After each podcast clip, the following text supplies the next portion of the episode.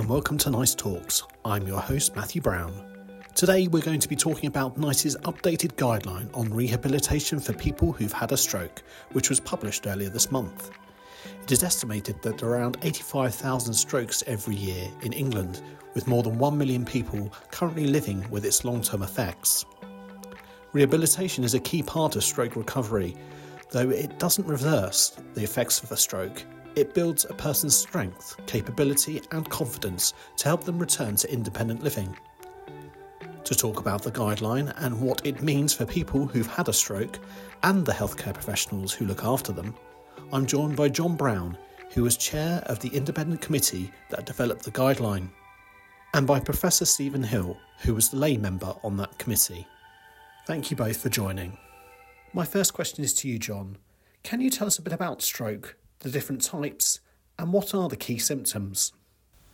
A stroke happens when the blood supply to part of the brain is cut off, killing brain cells. Damage to the brain can affect how the body works. It can also change how you think and feel. The effects of a stroke depend on where it takes place in the brain and how big the damaged area is. There are two types of stroke. An ischemic stroke is caused by a blockage cutting off the blood supply to the brain. This is the most common type of stroke. A hemorrhagic stroke is caused by bleeding in or around the brain. A third type of stroke is called a transient ischemic attack, or TIA, is also known as a mini stroke. It's the same as a stroke, except that the symptoms only last for a short amount of time. This is because the blockage that stops the blood getting to your brain is temporary. All strokes are different. For some people, the effects may be relatively minor and may not last long. Others may be left with more serious problems that make them dependent on other people. Unfortunately, some strokes can be very serious and some lead to coma or sudden death. So, what are the main symptoms people should look out for? There are a number of symptoms of a stroke, but the main ones are facial weakness. Can the person smile? Has their mouth or eye drooped? Arm weakness. Can the person raise both arms?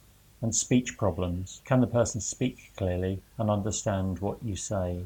The quicker someone having a stroke receives treatment, the better their chances for a good recovery.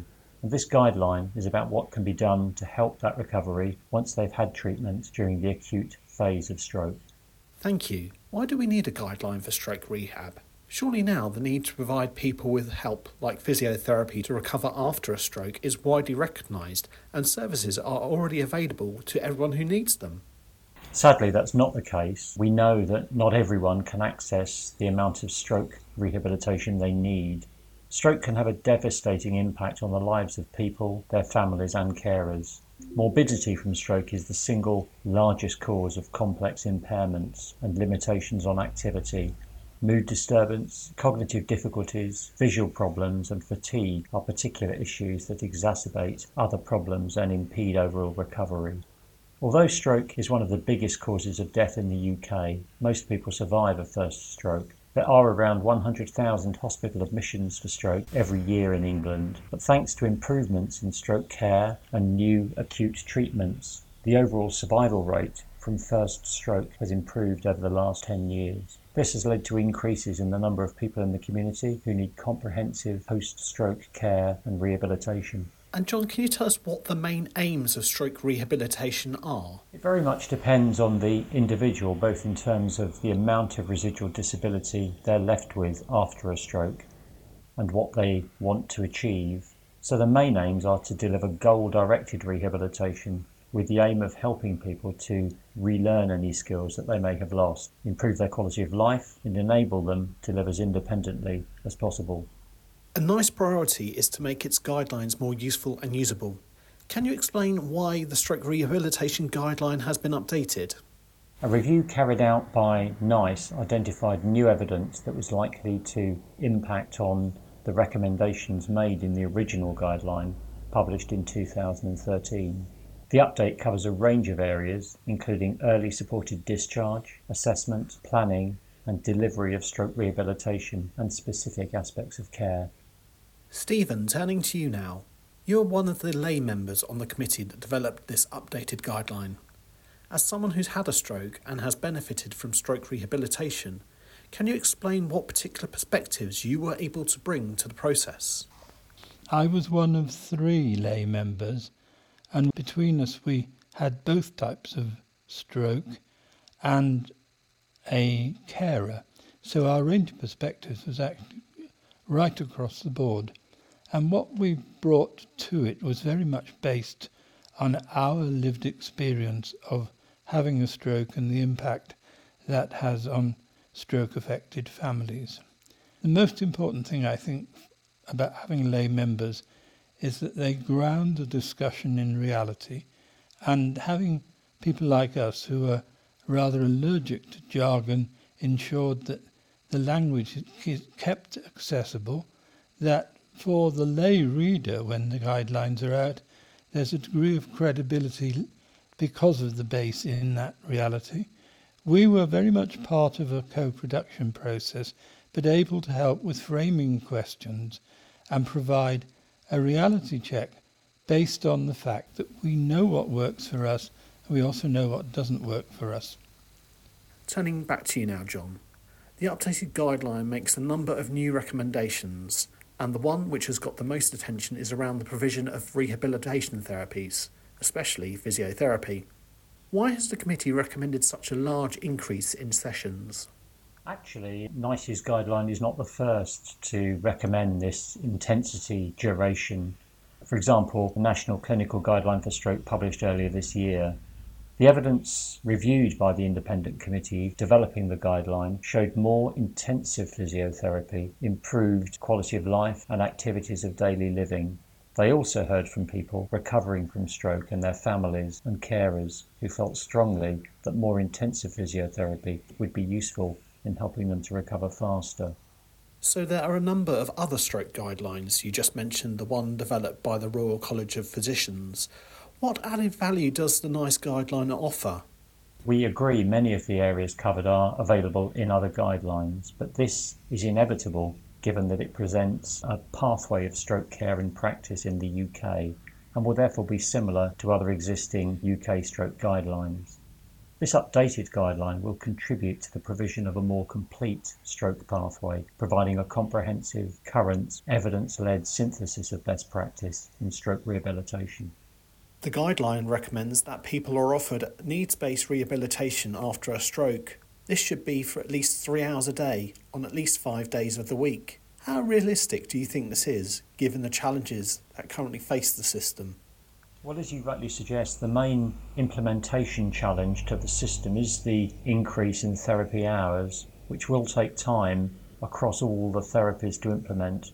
We also know current practice is inconsistent even when it comes to implementing our previous recommendations. So we shouldn't underestimate the magnitude of the challenge, but equally, it shouldn't be underestimated how important it is for people who have been left with disabilities following a stroke to be given the opportunity to benefit from the intensity and duration of rehabilitation therapies outlined in this guideline. In short, we need to find ways to enable people who have had a stroke to access the level of rehabilitation that supports their recovery and meets their long term goals and aspirations. And Stephen, if I could ask you the next question. The guideline does not recommend a set period of time for how long rehabilitation should last for. Can you explain why that is? As we've said, all strokes are different. Therapy aims to help the person meet their personal goals often within agreed timeframes. So, right at the beginning of the process, it's important to ensure that people after stroke have goals for their rehabilitation that are meaningful and relevant to them, that focus on activity and participation, that are challenging but achievable, and that include both short and long term elements. And then, if a particular goal proves hard to reach, a person may agree with their therapist to adjust it or to focus on another goal. And sometimes, if a therapy is not helping someone towards their goal, that person and their therapist might agree to stop altogether. And then, when the therapy ends, the therapist should discuss the reasons with the person. And staying with you, Stephen, how important do you believe the recommendations for rehabilitation are? I would say they're absolutely vital. we need to ensure that as many people as possible regain independence as much as possible. And that independence includes things like returning to work and activities like driving or domestic things like cooking. And above all, just being part of modern society, being a citizen. All those things, if they're not achieved, depress morale. And if we can get them working, they really help. It crudely means there would be less claim on medical and social care resources.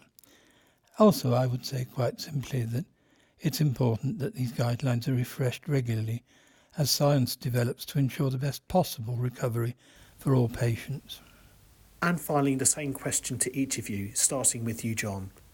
How do you think this guideline will help improve the care for people who've had a stroke? I think it will do in a number of significant ways. Importantly, this guideline complements other available evidence, reviews existing evidence, and brings that up to date as well. So I think, given the prevalence of stroke right across the UK and the critical importance of early intervention and preventative work to ensure rehabilitation and recovery post stroke, this guideline is going to have a significant impact and will be of significant benefit to clinicians working in all areas of stroke treatment and rehabilitation. Well, without copying what Jon said, I think it's an important point of reference for everyone. We can feel confident that it's up to date and well researched, and it provides a clear and lucid account of appropriate ways forward for everyone in a language which is also accessible to patients as well as professionals. And because of that, it will enable much more helpful, meaningful dialogue between patients and their carers and their supporters and the professionals with whom they have to operate.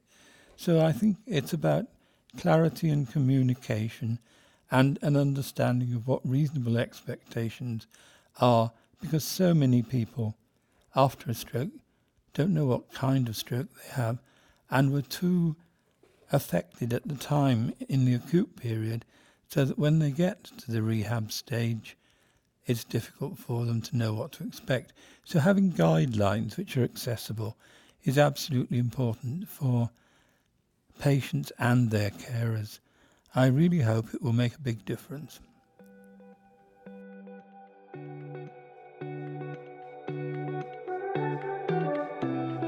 Thank you to my guests, Jon Brown and Professor Stephen Hill, for joining me on this episode of Nice Talks. If you've enjoyed this episode, please recommend it to a friend or colleague and click subscribe to keep up to date with our monthly podcast. You can find us on social media too. Follow the handle at NiceComms. Thank you for joining us. Until next time.